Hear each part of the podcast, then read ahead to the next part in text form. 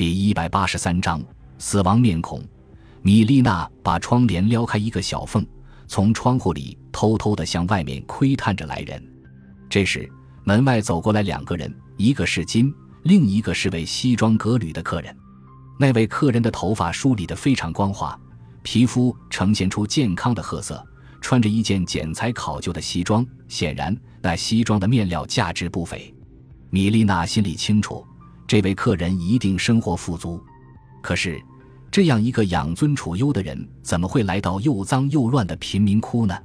米丽娜有点不敢相信自己的眼睛。然而，那位客人在金的带领下，正朝米丽娜的房子走来。金身穿吉普赛人的民族服装，耳朵上戴着造型夸张的金耳环。他一边谦恭地带领那位客人走进房子，一边还比比划划地说着什么。米丽娜的房子其实只是他和金的临时居住地，这个街区很快就要被拆迁了。政府未来将在这里建造一座豪华的写字楼，房子的原主人已经搬走了，而米丽娜和金是在这栋房子被拆迁之前搬进来的。他们打算在这里临时住一段时间。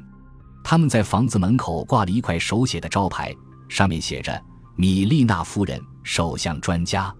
平时金外出去招揽一些想看手相算命的客人，米丽娜则坐在家里等待客人上门。当金和那位客人快走到门口时，米丽娜才放下窗帘，急忙跑回房子里屋的一张桌子后面。那张桌子用一块红色的绸布罩着，绸布上绣着金色太阳、月亮和星星的图案，显得非常神秘。米丽娜坐在桌子后面的高背椅上，用手理了理她那浓密的披肩长发。米丽娜是一个天生丽质的女人。如果再化一点淡妆，将更加美丽动人。但米丽娜对自己的容貌并不在乎，因为除了金，没有人愿意要她。米丽娜做好了准备，开始等候客人进来。门开了，金做了一个请的手势，说：“先生，我们到了。”坐在里面的那位女士，就是无所不知的吉普赛女先知米丽娜夫人。她只要看看你的掌纹，就知道你的过去和未来。米丽娜微微点了点头，然后抬头仔细打量着这位客人。只见他年纪大约五十多岁，身体微微发福，面色红润，显然是过惯了忧郁生活的人。请坐，米丽娜说。谢谢。那位客人说：“我第一次来到这种地方，说实在的，心里还真有点紧张。别紧张，就当做是一次有趣的小游戏吧。”好的，那位客人笑着说：“我以前曾经看过手相。”今天也没打算看手相，我本来有个约会，但时间还没到，就遇见了这位。这位，哦，他是我丈夫。你丈夫真是能说会道，夫人，请把你的手伸出来，让我看看好吗？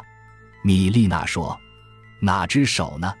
左手看你的过去，右手看你的未来。哦，我清楚自己的过去，我想知道自己的未来。”那位客人说完。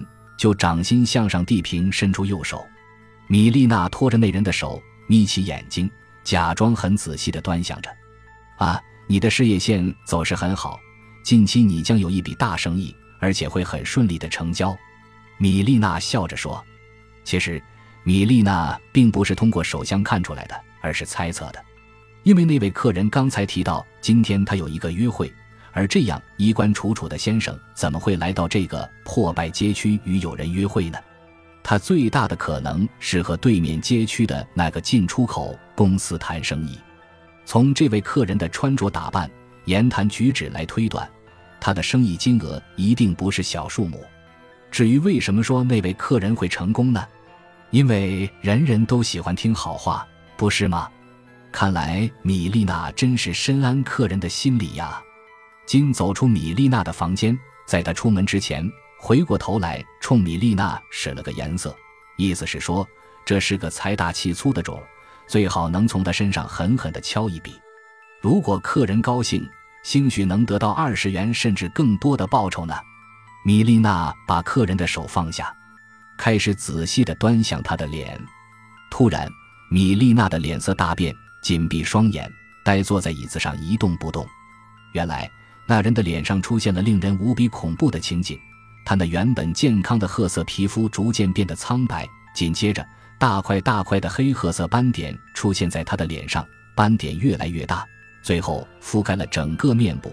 他面部的皮肤开始变黑、皲裂，最后变成碎片飘落在地上，只剩下一个惨白的骷髅。面对着米莉娜，你怎么了？那位客人问着，一边想把自己的手抽回来。这时，米莉娜睁开双眼，她眼前的幻象完全消失了。低头一看，自己正死死地抓住那人的手，指甲都深深地掐进他的皮肉里。米莉娜吓了一跳，急忙将手松开。真抱歉。米莉娜面色苍白，喘息着说：“我不能告诉你什么了，请你赶快离开这里吧。”夫人，你怎么了？需要我帮助吗？那位客人一脸迷惑。“哦，没什么，请你回去吧。”这时门帘晃动了一下，金正在门外偷听。那位客人有些不知所措，但他很快又说：“夫人，谢谢你帮我看相，我还是要向你支付酬金的。”说完。他从钱包里抽出一张五元钞票，放在桌子上，然后转身走出了房间。当客人走远之后，金怒冲冲地闯了进来，大声对米丽娜吼道：“你是怎么搞的？我不是叫你从他身上多弄点钱吗？结果你三言两语就把他打发走了。”米丽娜没有说话，只是低头呆呆地看着自己的双腿。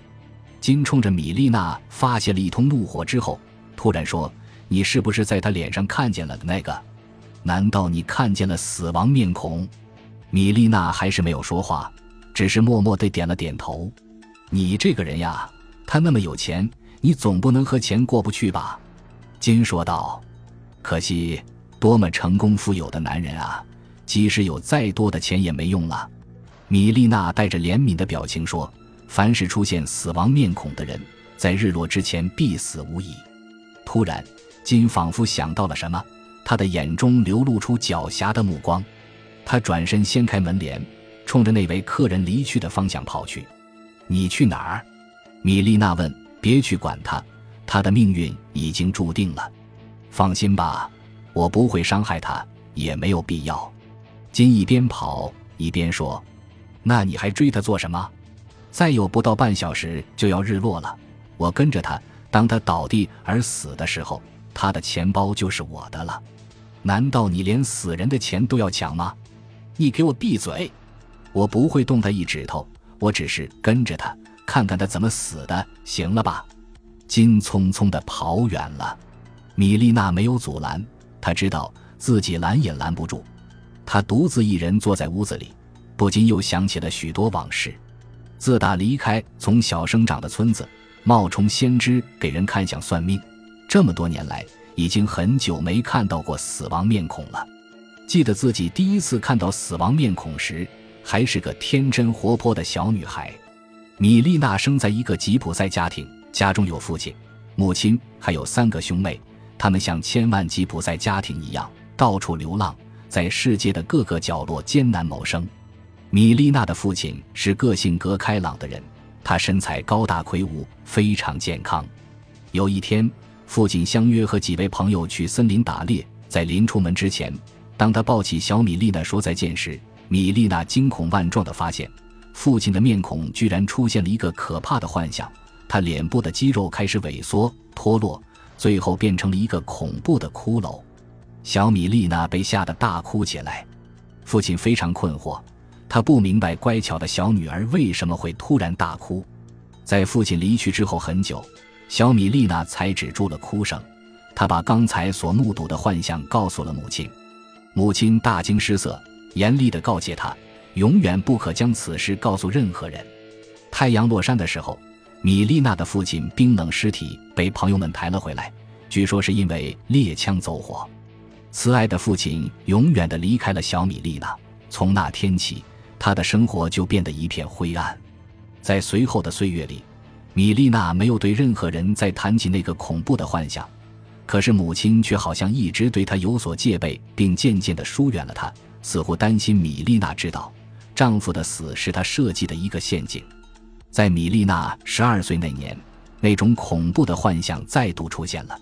米丽娜有一个好朋友，名字叫玛丽。玛丽是一个驼背的女孩，他们两人喜欢在河边玩耍，经常把美丽的花瓣洒在河水上。看着它们随波漂流。然而有一天，米丽娜突然看见玛丽的脸部也出现了恐怖的幻象，他被吓得尖叫着跑到附近的树林里，直到天黑才慢慢走出来。当他回到居住地时，发现人们正围在一起，仿佛在看着什么东西。米丽娜从人群中挤了进去，她惊愕地发现，原来地上是玛丽的尸体。据说玛丽因不慎落水溺亡了。感谢您的收听，喜欢别忘了订阅加关注，主页有更多精彩内容。